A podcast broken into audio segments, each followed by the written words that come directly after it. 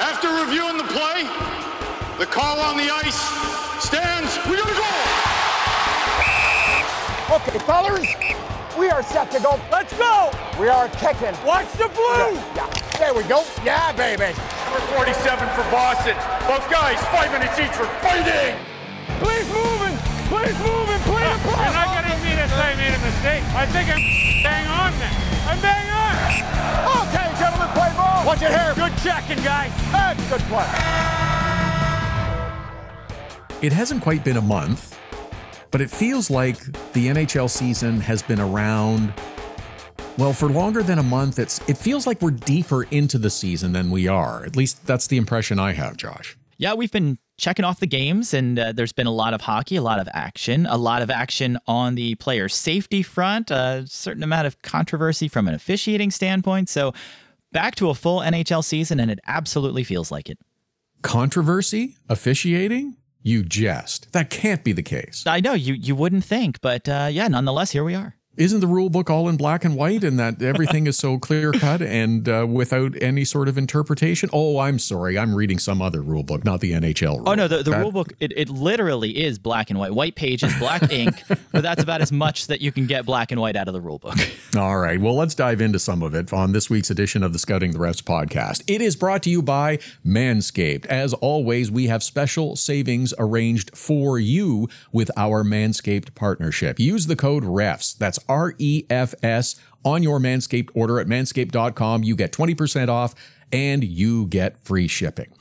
Now, I don't know about you, but I'm kind of struggling with the drop in temperatures. This past week, it's gotten colder. It's been kind of ugly at times.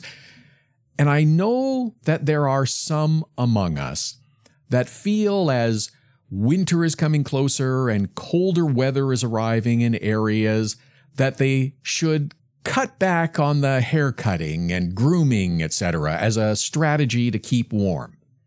This is wrong. This is wrong in so many ways. First off, it doesn't work.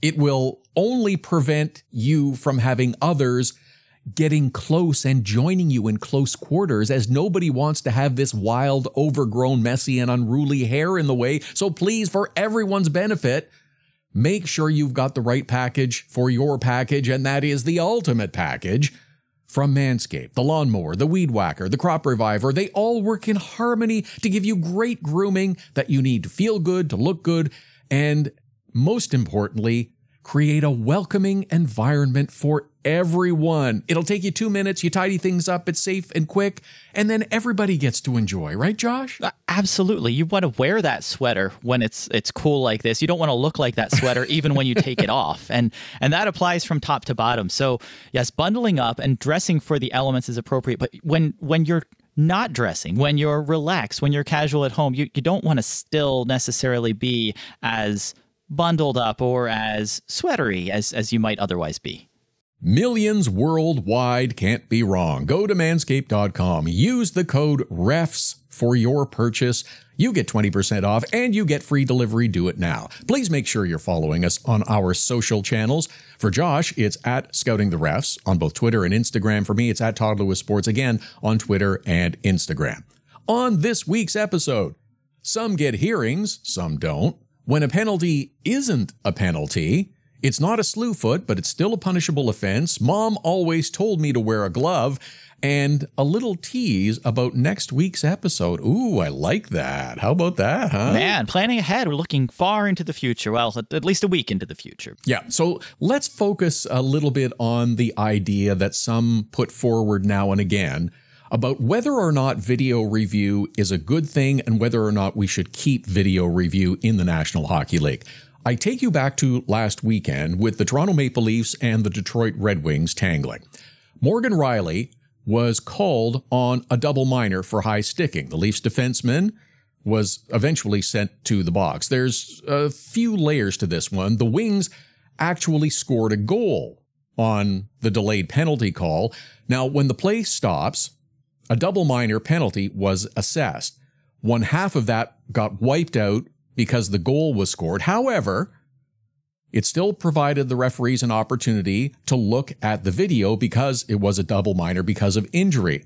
when they looked at the video in the penalty box, it was clear that the high stick injury to the Detroit player was caused by friendly fire. Another Red Wing player did it. Rielly was summoned from the penalty box and let to skate on his merry way. No penalty further ensued. But without video review, it would have been a case of uh, double indemnity because there would have been a goal scored and he still would have had to serve that penalty, even though the goal was scored against him. Yeah, it's it's crazy how it works. I mean, it's great that we've got video review now as an option for certain situations when we've got a major penalty, a match penalty, or a double minor for high sticking. So in this case, it worked out. And it is one of those situations, Todd, where perspective matters. You know, watching it in real time, watching it from one angle, you don't necessarily have that opportunity to realize which stick it was or that it was friendly fire in this case. So I'm glad the review process worked. What makes me crazy about it is that it only worked or that it only was an option because there was an injury on the play. Oh. If that oh. friendly fire didn't cause an injury, then there's no chance to review it, and then there's no chance to overturn the penalty. So if you're skating down the ice and you get called for a high stick that you didn't commit, you, you better hope the guy's teammate really did some damage. Yes, make sure you really get them good so that we can right. review this properly. but that's that's interesting, but it also leads me that you know, it really doesn't take very long to review these calls, whether it's a double minor or a minor. Shouldn't something like this maybe get the quick review? Maybe it's not necessarily done by the officials on the ice at the penalty box monitor, but we do have the supervisors that watch the game from above. Maybe there's a way to just do a quick check, kind of like the way they do in, in the NFL to make sure that a, a touchdown has been scored and the ball crosses the goal line, something like that. I think the challenge comes around bucketing which ones you look at and which ones you don't. And that's why the league kind of dipped their toe into the water with the majors match penalties. Those are hmm. significant penalties. They they impact the game dramatically on how they're assessed and uh, potential for injury or dangerous plays typically when we see those come out. And the same thing goes for those high sticks that cause injury. Where it gets tough is for uh, you know a tripping minor. Are we going to look and see if he stepped on the blade of the stick, if the player actually caught him and pulled his skate back with his stick, or do we expand that to non-calls to say there should have been a trip on this play? I want you to go back and review that one. And I think that's where it starts to get more into the judgment of the official and the interpretation of the play where do we really want to be looking at every single call? And if we look at every single call, then do we consider looking at non calls? And I think it changes a lot. I don't know that we want to go there, Todd, but I'd rather see a live, real time official off ice hitting that button to say, oh, that was a penalty and calling it live than starting to review and replay every potential situation. I see. So less video, more referees. That's what you want. I, I think I think that's what be, what I, I think that's what I'd be more open to. You know, okay. I, I, don't I don't know that I'm entirely sold on it, but if there's a need to have another set of eyes, let's consider doing it in real time and not replay. Okay, that's a that's that's a fair compromise. At least let's explore other options as we move forward. Okay, I'm I'm good with that. A couple of other game situations that I want to get your thoughts on, Josh, on the outcome of how they both played out. First one was a game between the Colorado Avalanche and the Minnesota Wild. Wild player Brandon Duhaime clobbered Avs defenseman Bowen Byram with a hit into the end boards. Duhaime was given a penalty on the play for cross checking, a game misconduct eventually, but before the refs could make any call, Avs forward, the Avs forward jumped Duhaime, and well, to my eyes, it appeared as though they engaged in a fight. I guess Graham Skilliter and Jake Brenk saw it a little bit differently because because Nathan MacKinnon and and Duhaime each got two minutes for roughing. Now, as we sort of examine the different areas of this, it was a dirty hit by Duhaime, and it should he should be gone from the game. It's a hit from behind where he he shoved Bowen Byram into the boards, hitting him in the numbers. MacKinnon should definitely get 17 minutes because he instigated the fight. Both players had gloves off, punches were thrown, there was a fight, but they only got two minutes for roughing. There was no further action taken against Duhaime. I think he could have been suspended for this one.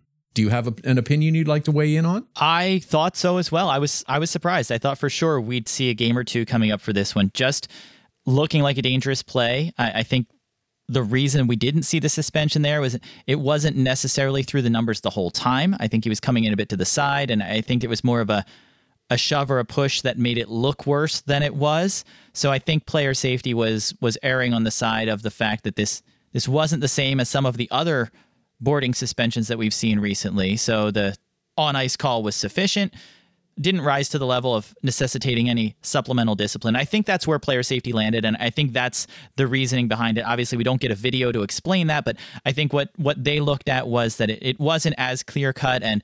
You know, sometimes you get players in a tough spot based on their distance to the boards where the outcome looks worse than what the actual hit was. And I think they felt that that was a factor in this case. The fighting part, though, Todd, that you mentioned, does have me baffled.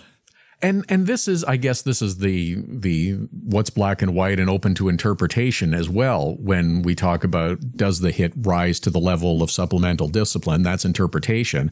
But when two guys have gloves off and they throw punches that to me is a fight. Yeah that that to the rule book is a fight. Punching or attempting to punch an opponent repeatedly or even making it difficult for the linesman to intervene that's all under the fighting rule 46 now, the officials have a lot of leeway on how they penalize players in this case, but when you've dropped the gloves, when you've thrown a few bombs, even if you're not landing them, it, it clearly is a fight. And when it comes to star players, to top line players, to a guy like Nathan MacKinnon, the optics are a little bit different. You know, would you have called it the same way if this was a fourth liner than with Nathan MacKinnon? Because obviously, MacKinnon was able to be out there for the resulting power play in this situation. And had he received the fighting penalties, he, he wouldn't be. So you don't want to make the call based on the players and who's involved. You don't want to say, well, this is a star player, so it's going to go down as a rough. But it looked like a fight to me. Even if you weren't going to go instigator, even if you you were going to say, okay, you know, we understand the reason for it. Although by the book, he did instigate the fight. He clearly went after and engaged Duhaime and, and started everything but it's still a fight no matter how you look at it, right? And I'm pretty sure there was menacing because I love to use that phrase because it's in the rule book. There was a, a brief bit of menacing before the gloves were dropped. Absolutely. okay, next one I want to talk about was the game between the Canadiens and the Ducks. Montreal forward Cedric Paquette levels Anaheim forward Trevor Zegras into the end boards from behind. Sonny Milano engaged Paquette afterwards. They got minors as well for roughing.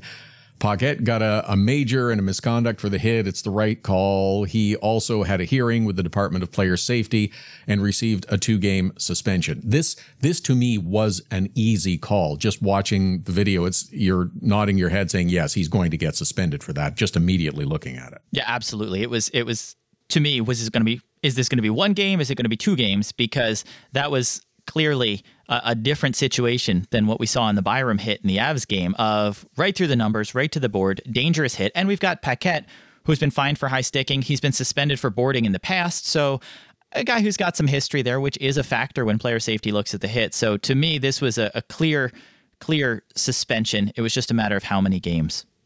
This is the Scouting the Refs podcast. It's brought to you by Manscaped. Special savings are available for you at manscaped.com by using the code REFS. For your order, you'll receive 20% off and you will have free shipping. Also getting a hearing with the Department of Player Safety this past week was New Jersey Devils defenseman PK Subban. He's been busy recently. In a game versus the Anaheim Ducks, Subban took down Anaheim defenseman Trevor Zegras. He's been busy this week as well. This was referred to as a dangerous trip.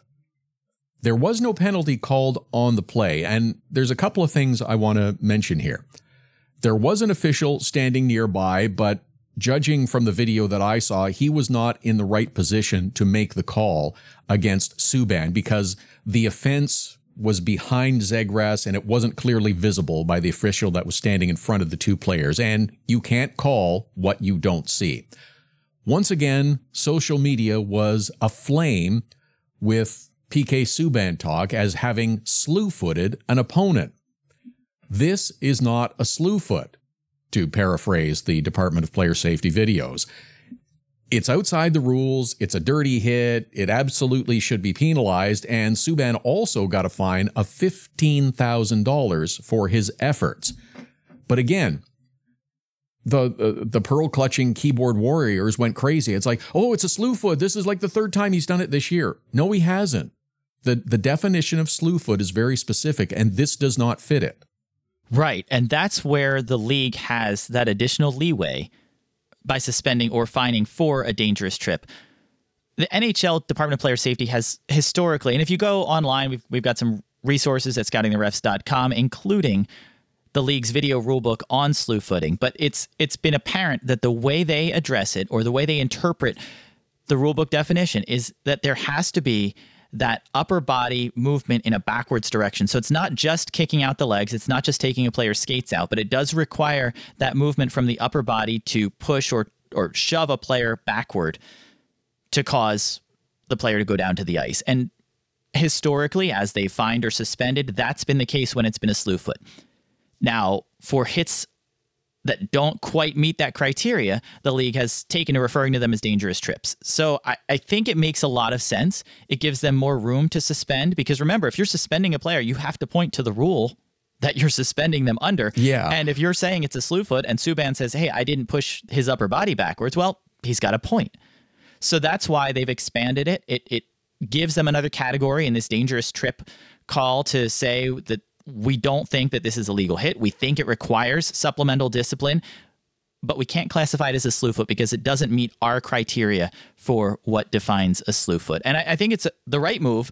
I think it's something that PK Subban has obviously mastered and will continue to do because he's showing no signs of stopping.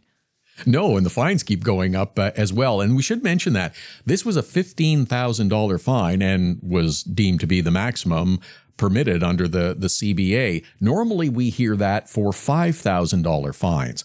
Why was Subban fined three times that amount in this instance? Yeah, it's it's interesting. We had quite a few social media reactions on saying, "How come every time we see a fine, it's the maximum permitted, but this one's more? How is that even possible if it's the maximum?" And it it's because the player safety releases don't necessarily include all of the specifics. There's there's some additional context that they leave out. That $5,000 fine that we see, which is a maximum of $5,000 or 50% of a player's daily salary, that happens when the league does not conduct a hearing. So they don't need to meet with the player, they don't need to do anything other than hit him with that fine, but it's capped at $5,000. If they do have a hearing, they can up it to $10,000. And in situations like this, if it's a repeat occurrence in the prior 12 months, then it can jump to $15,000. Of course, that does require a hearing. So by calling Subban on the phone to talk about it, it's, it's actually a formal hearing process. But to have that discussion take place, they were able to get to $15,000, which is the maximum of maximums. There's nowhere to go here but a game suspension. I know that as a society in general, that on social media we often lean towards the negative, but I think it should look the other way in this one. Look, they're getting Subban for the offense. By definition, it's not a slew foot, but he is kind of skirting the rules. So they are getting him for it. And the fines have gone up substantially. So it's go ahead and try, but we are going to catch you on this. I think they, they should get the, the pat on the back for this as opposed to the, oh, you didn't call a slew foot. Well, you're right. But look at what we did do. Right. Uh, we didn't because this wasn't, but it was a dangerous play and we've addressed it accordingly. So I, I think it's the right move. I think it's a bit surprising when you look and, and think that we don't see this that often, but it, it's nice to have that escalation. It's the same type of thing we see with diving or embellishment, you know, where they have that scale where repeat occurrences and the fine goes up, uh, you know, 2,000 to 4,000 and it jumps.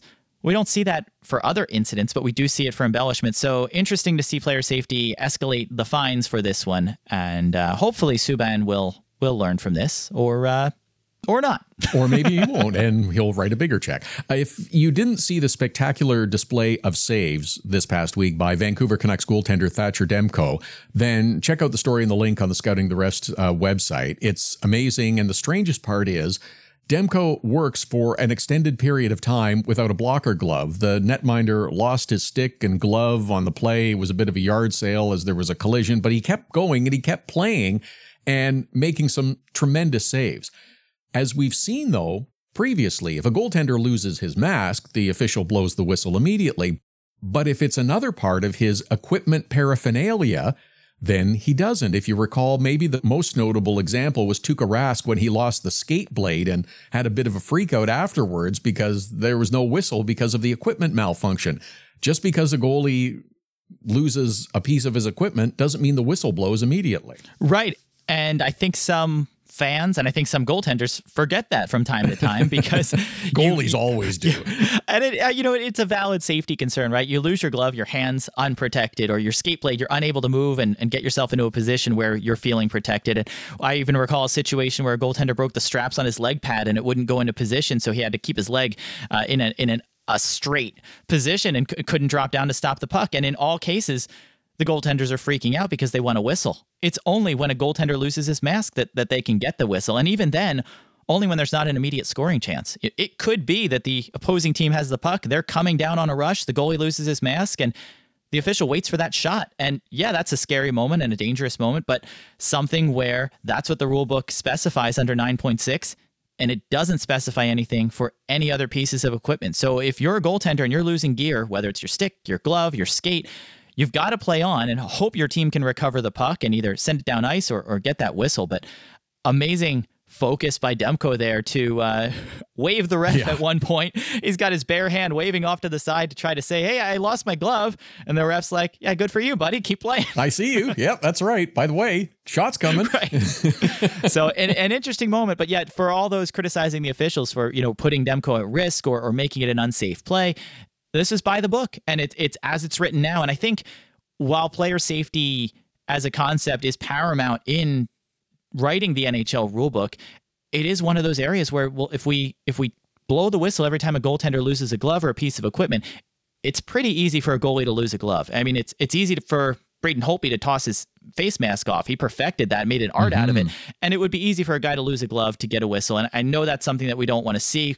It's the same idea as doing embellishment and diving penalties. We don't want to see goalies tossing gear off. And I think if if they were more aggressive in blowing the whistle for lost gear, unfortunately, we'd, we'd start to fall into that soccer realm of uh, just stopping play for things like that. And I don't think the league wants to go there. So thankfully, these situations are rare. But uh, but yeah, scary moment for Demko. One that was uh, an incredible display of goaltending. Sure was. Okay, one more bit from this past week. Tampa Bay taking on Toronto. First period, Mitch Marner is cutting toward the goal with the puck on his stick after a turnover. He is hooked by defenseman Victor Hedman. It was it was the textbook definition of water skiing because he was really riding along for a, a stretch. The official's arm goes up to call a penalty as he's still somewhat entangled with Hedman. The other Tampa defenseman, Mikhail Sergachev, comes across the ice, leans into Marner with a hard check. He was also penalized on the play for a check to the head, just a minor penalty. Marner was okay, in fact, was on the ice for the subsequent power play. You don't often see two penalties called on the same play, but the right calls were made here. It was definitely a hook and it was definitely head contact with the check by Sergachev, and it's also earned him a hearing with the Department of Player Safety. It's not the worst check to the head we've ever seen, of course, but I'm glad that the league is focused on it, and I think he's going to get a game for it. I think he will. I, I think he should. I, I looked at it from the initial angle and thought it was shoulder to shoulder as the main point of contact with some head contact on the play. And and remember, just because there's contact with the head doesn't necessarily mean it's illegal, doesn't necessarily mean it's a suspendable offense the Department of Player Safety is looking for that head as the main point of contact. And I think the water skiing contributed as well because you look at him lining up for the shoulder, and as Marner slows down a little bit, I think that disrupted the flow of the check of what Sergachev was lining up. So my initial thought was this isn't suspendable. I saw a reverse angle of it from the front. Eh, maybe it looks like there was a little more head contact up there, so that that makes me think it should be a game. But I think this was one of those situations where everything combined to make that work. Sergachev may have been going for a legal hit, but the hooking from behind slowed down Marner, which shifted his position. And, you know, I can't entirely blame Sergachev for what would have been a legal hit if the target of his check wasn't being slowed down. But I did want to say, Todd, to your point, kudos to the NHL officials for calling both those penalties. Too often we see multiple infractions or, or another penalty on a delayed penalty call, and it's almost like a get out of jail free card, right? You get the mm-hmm. initial infraction and everything else, we're, we're just going to let it slide. But clearly, two penalties earned on this play and, and two penalties called, which was absolutely correct, uh, and probably a suspension to go with it. Yeah, well, we'll see. Which whatever happens with Sergachev, we know that at least a portion of the public will be outraged at the decision. Aren't they always? and you know what? They they have to watch out because I, I just noticed we have to do some updates to the Scouting the Refs website. Uh, YouTube has apparently age restricted some of the suspension worthy hit videos that we've been sharing. So Wow. I, I fear that uh, that YouTube is cracking down, and if if player safety doesn't crack down on these hits, and YouTube is. Setting quite a precedent there. Wow. Just before we go, I want to do a little preview of next week's show. Josh gets all the credit for doing all the work to convince the first female referee in the American Hockey League to join us for a bit of a chat about officiating. Katie Guay made her debut in the American Hockey League a couple of weeks ago. She's going to join us for a conversation on next week's show. What a great accomplishment for her and nine other female officials joining the American Hockey League this season. Way to go, Josh, for getting her, and way to go, Katie, for your accomplishment. The Scouting the Refs podcast is brought to you by Manscaped. Get 20% off and free shipping with code REFS at manscaped.com. That's 20% off with free shipping at manscaped.com. Use code REFS, that's R E F S. Unlock your confidence and always use the right tools for the job with Manscaped.